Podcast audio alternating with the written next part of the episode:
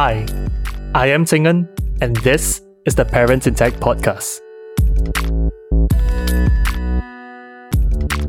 In this special collaboration series with Stripe, the financial infrastructure platform for businesses, I speak with parents at Stripe on how they create work life integration and balance their career ambitions with family aspirations. In this episode, I speak with Lisa from Stripe's People team. Lisa is a mother to two children, Mikayla, age 10, and Parker, age 8. Hey Lisa, welcome to the Parents in Tech Show. To begin with, could you tell us a bit more about your family? Sure. Well, thanks so much for having me. My family consists of four of us my husband, Matt, and I have two children Mikayla, who's 10, and Parker, who's 8. Beautiful. Now, I'm curious, mm. how do you explain your job to your children? So, my kids have had the chance to come in to various different kids at work days over the time that I've been employed at several different employers. And so, my children are pretty sure that all I do at work is paint faces and play in ball pits and then get cake and something and pizza at lunchtime. But what I try to explain is that actually in human resources, my job is to help people and do that in a number of different ways. I think they prefer the ball pits, honestly. so I'm gonna jump straight in to ask about those days where you bring your family to work. Help me to understand what's the thinking that goes on behind that and how effective have those been? Well, take your kids to work days, in my mind, are just a really great way for people to bring their entire selves to work. Oftentimes, those of us who are parents, a big part of our lives and our identities is in our families. I don't think our whole life and identity is involved in our family responsibilities, but that is a big part of us. And being able to share with your children where you're spending so much of your time and why it might be important for you to be gone on a business trip or miss something is important for them to have context and understand. But I also think it's just really cool to be able to connect with other parents in the workplace and for those who we work with who might not have kids, maybe who are interested in having kids or not at all interested. I think the chance to meet other parts of our, our families is really important to them as well. I definitely agree. So I think there's a sense of seeing people that you work with, uh, their work selves, their professional selves, that this one side that we're all familiar with. But I think seeing people with their families definitely brings a different level of connection and understanding to the people whom you work with.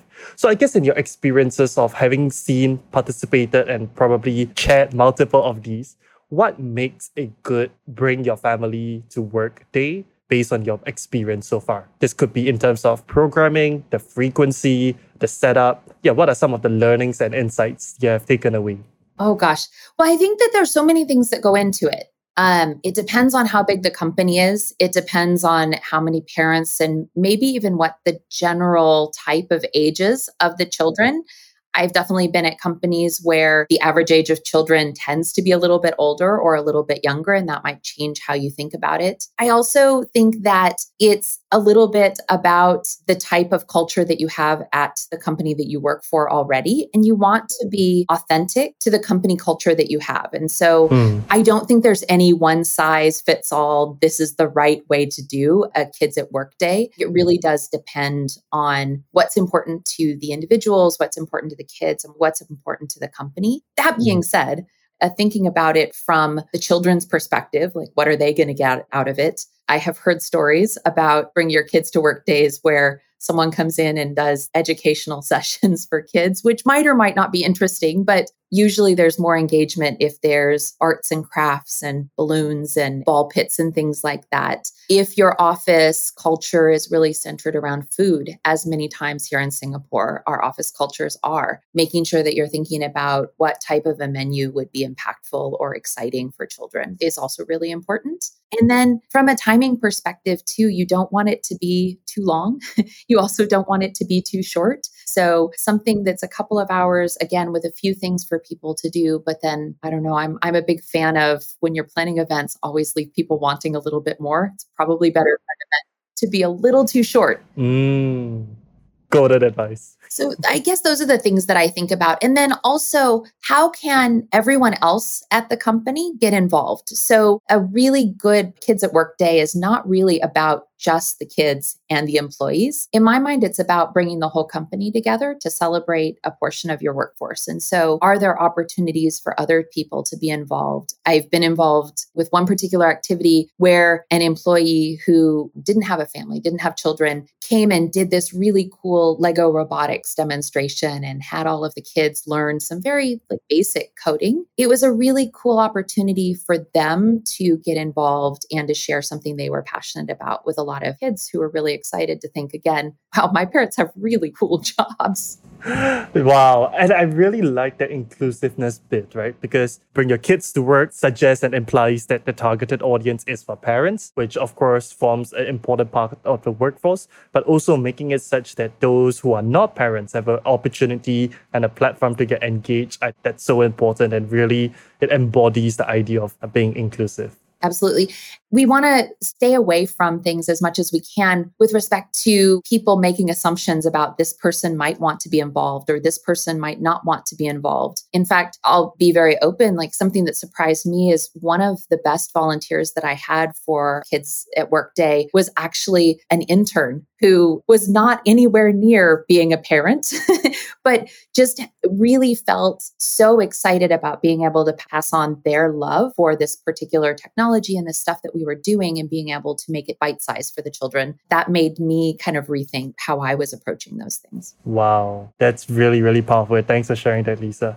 Now, I know I jumped right into probably one of the most granular things, so I just want to take the opportunity to take a step back and really talk about what hmm. culture is. I think that means very different things. It's probably one of the things that's overused, but I also think it's also important to understand. So I'm curious from your point of view, Lisa, how would you describe culture in a company culture kind of context? Oh my gosh. I feel like this might be a dissertation level topic, but I'll try and share with you kind of my thoughts and opinions. So, in my mind, culture is really about how you feel and how you interact with others. It's the how around how work gets done, how people behave. So, all of those how questions in my mind, that really contributes to the culture of a company. So, what are the expectations around how people show up to work, how they're interacting with each other, how do you communicate? All of those things kind of add up to create this sense and this identity for your company. We've spent a lot of time as companies. I'm in a number of different HR forums with other HR leaders, and we talk a lot about how do we create the right culture, the best culture. At the end of the day, I think about culture as being the identity of your company. So, what is it that is most important to you? What is it that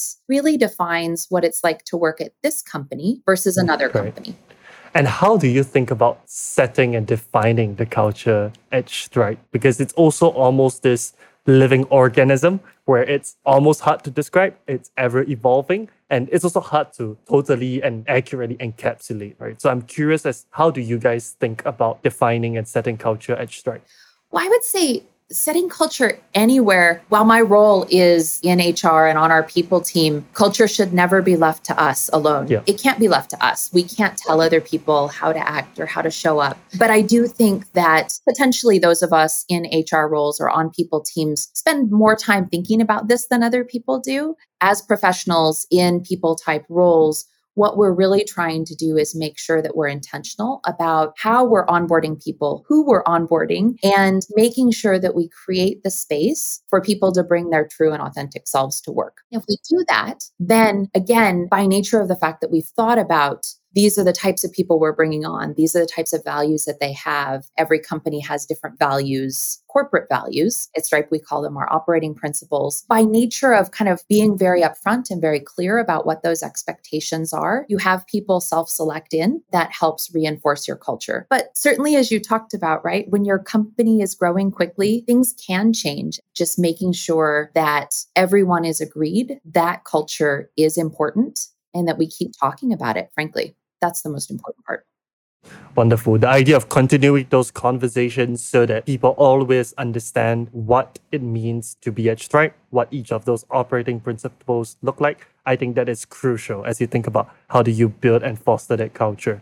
So I guess looking on that, how do you put those operating principles and culture into action, into initiatives, because they always say you don't want your culture or your values to be stuff that you write on the wall and then that's about it. So I'm curious, what does living and practicing those operating principles look like at Stripe? Stripe tends to attract people who are very mission driven and very values driven. And so, by nature of that, our operating principles, and they're available online, tend to be very high level. So they are relatable and they are part of generally, again, the identities that individuals who join Stripe already possess. And so living them every day is less of a checklist of, I've got to remember that today I need to be humble. It's hmm. more of thinking about gosh, if there's this big, really tricky thing that's going on or this problem, maybe if I like think about this a little bit differently, or maybe if I go gather some inspiration from these operating principles. But what I've really appreciated is that at Stripe, people actually use them day to day in our conversations. And so I have been in other companies where it might feel slightly forced or I've talked to peers where they're like, oh, yeah, I have to make sure that any document I write has these things written into it, or this is how I make this argument about something. It actually feels very native to me at Stripe for people to have the operating principles in the way that they speak every day. That keeps things front of mind and it keeps it part of the conversation. And I think it just makes it much more natural to live and kind of breathe those expectations.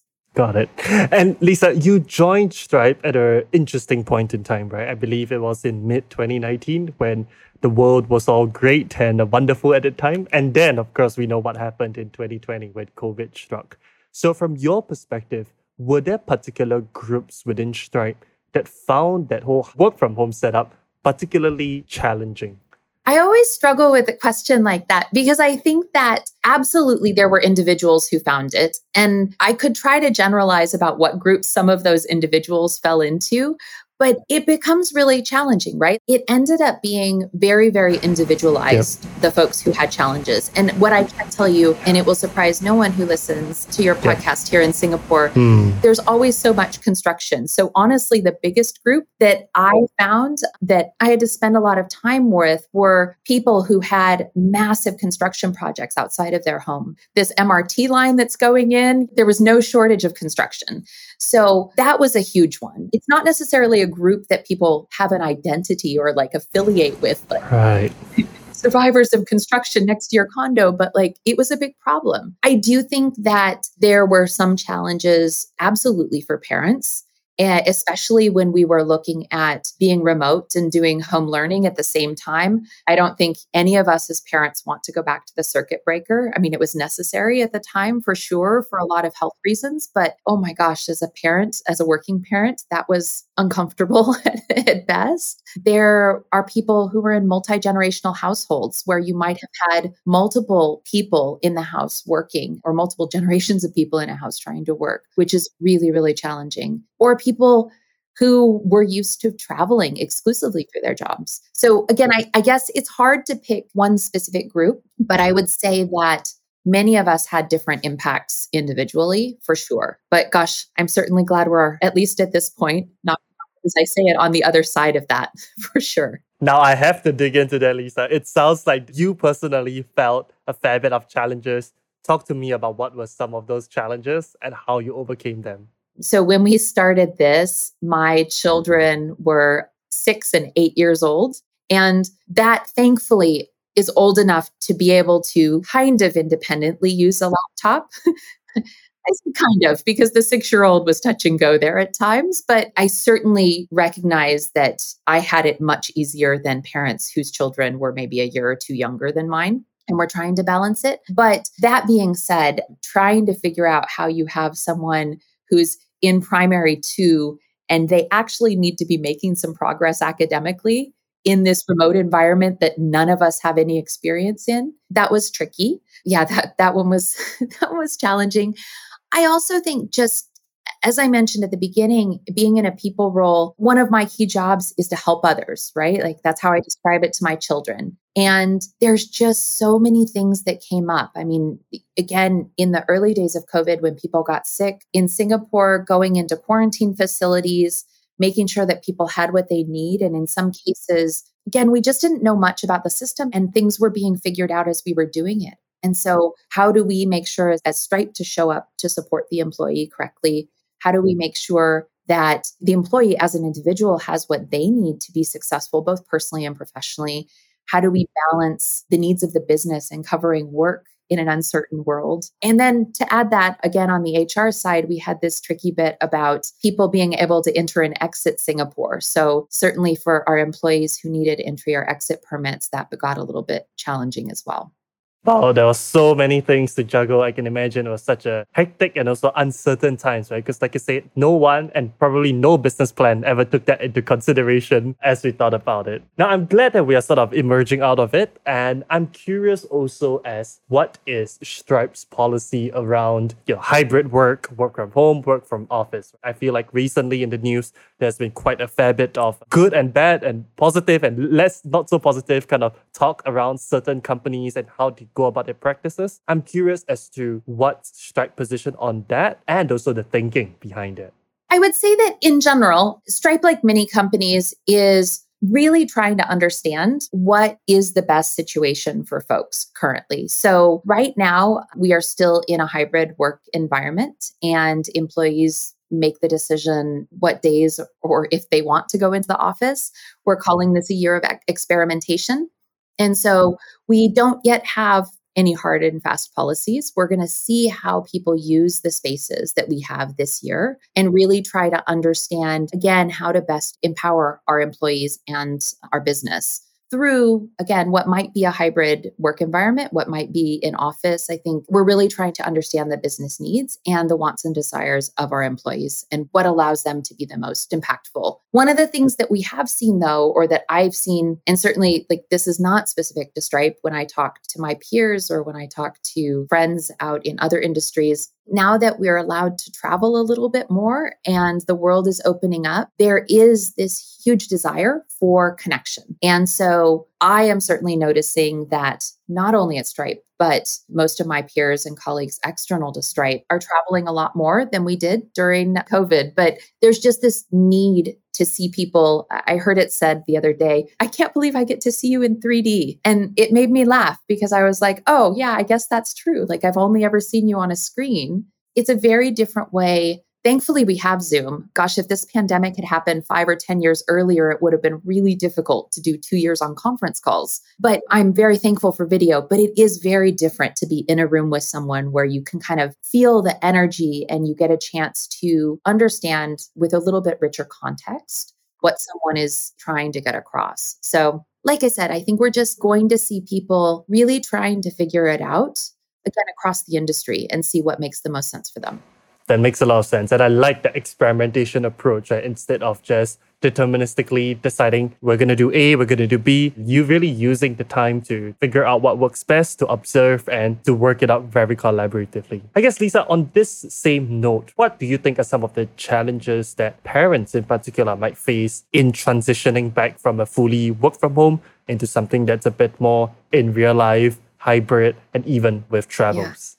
Well, let me start with travel. I've been on one work trip to Europe already this year, and I head out to Southeast Asia next week. And already my children, again, who are a little bit older and remember when I was traveling, you know, mm-hmm. before mm-hmm. COVID, already they're kind of like, I don't want you to go, mom. And I think that there is a little bit of that parental guilt yes. for some of us. Uh, maybe not all of us, but for some of us, certainly that desire to make sure we're here. And, and it has been wonderful to be here for every single parent teacher conference and every single gymnastics meet and all of the things, every single Lego creation and art painting. But from a professional perspective, at least in my role, it is really helpful to see people in three dimensions. And so getting out there is an important part of my job. And so making sure that I'm having really great conversations with my kids about why I need to travel and what I'm getting out of that and why it's important has been useful. Depending on your children, that could be really tricky. And having those conversations again in an age appropriate way can be really tough. I also think that for those of us who have long commutes, my commute in Singapore is about 45 minutes door to door. Being able to have that hour and a half back in my house has been so nice. I am many days able to meet my kids' school bus when they come home and see them as they get off the bus. Now, I might have to go back to a meeting after that, but I still like, I am physically there even if my door's closed and I'm not accessible. And so some kids are more resilient than others and don't mind it. And some kids, I remember talking to a parent that I worked with who was explaining to me that during circuit breaker, they actually walked out of their house so that their child thought that they were leaving to go to work. And then they snuck back in the back door and went into their room, into their office, and like closed and locked the door, and then couldn't come out until the end of the day. So they'd take their lunch and everything in with them so that their child wouldn't know that they were working at home. If you're going into the office, it's a slightly different experience than being at home. And it can be tricky anytime we deal with change like that. We have to deal with the change with our children. We have to deal with the change with ourselves. Mm. We have to kind of rebalance our priorities. Yeah, I think that's so true. And it, thanks for sharing that such an interesting story, right? But mm. I think that just shows the lengths that we as parents, because of our very different circumstances, do have to create and figure out what's mm. best for our family, for our children. So, building on top of that, Lisa, could you share a bit more also about how Stripe fosters and helps supports parents to go about this? I know we started today's conversation with a very particular example of that, which is bringing your kids to office, but I'm sure there's a lot more to it. Would love to hear what are some of those. So, just to be clear, how we support parents, like just support parents in general, is that? Yes, it could be for okay. the entire staff or the entire team, but perhaps things mm. that uh, parents yeah. especially appreciate. Well, so at Stripe, we really want people to bring their whole and true selves to work. And so like many companies, we have employee resource groups and we have a parents group who is actually quite active. I found out about the summer camps that my kids are absolutely bananas about. And so having that community of people that you can ask questions and there's a lot of kind of conversation there about different tools or different services. Again, like creating that community for folks, I think has been helpful in the pre COVID times, we did have a pretty awesome Kids at Work Day.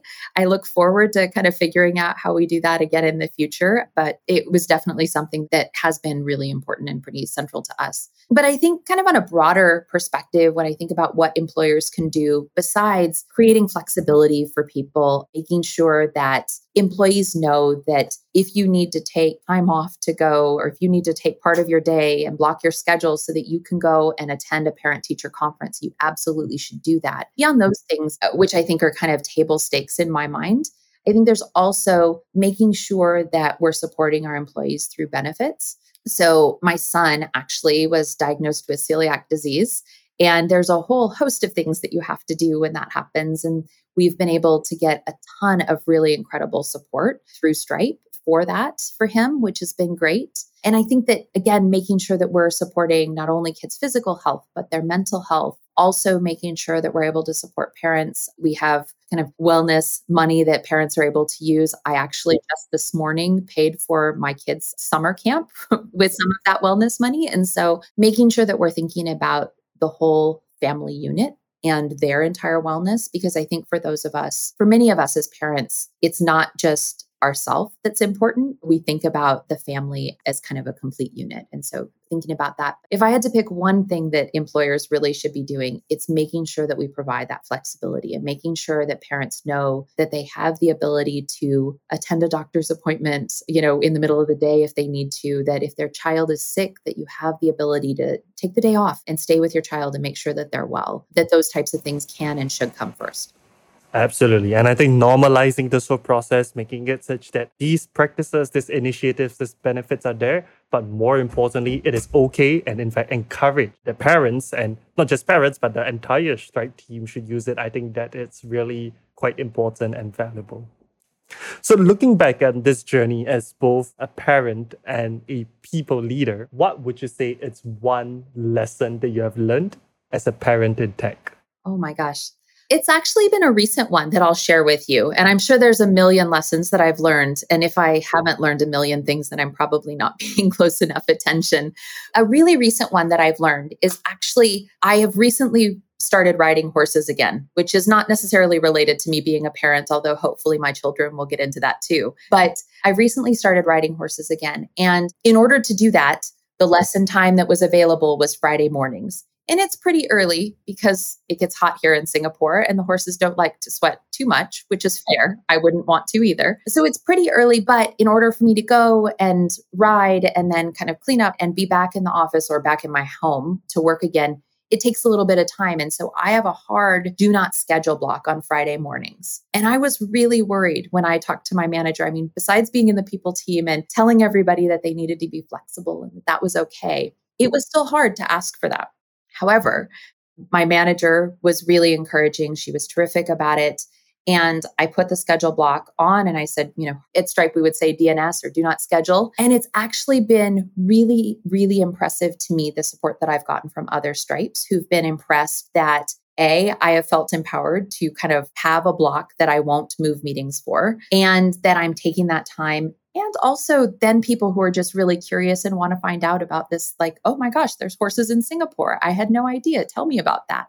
And just that intellectual curiosity and engagement from others inside the company to me at least has shown how normalizing it is. But that lesson that i've taken away has really been that being smart about drawing those lines and creating those boundaries for yourself and making sure that you have them and explain them to people. If I had just put like a big do not schedule on my calendar and like not told anyone and just not been there for half a day Friday, like that probably people would have been asked some questions. But being open and honest about that, I think actually folks have been really appreciative of seeing someone draw that line. So I would just say embrace the flexibility is the lesson I've learned. Absolutely embrace it and communicate openly, right? I think that yes. was what really worked for you. Yes. Lisa, thank you so much for taking time off to join us on the show today. If some of the audience would like to connect with you, how can they best do so? Best to find me is on LinkedIn. So Lisa Harris at Stripe. There are a lot of Lisa Harrises, but I'm the only one at Stripe right now. So look forward. Wonderful. We will include your LinkedIn profile in the show notes. Well, thank you so much once again, Lisa, for joining us on the show. Such a joy to speak with you. Yeah. Thank you so much.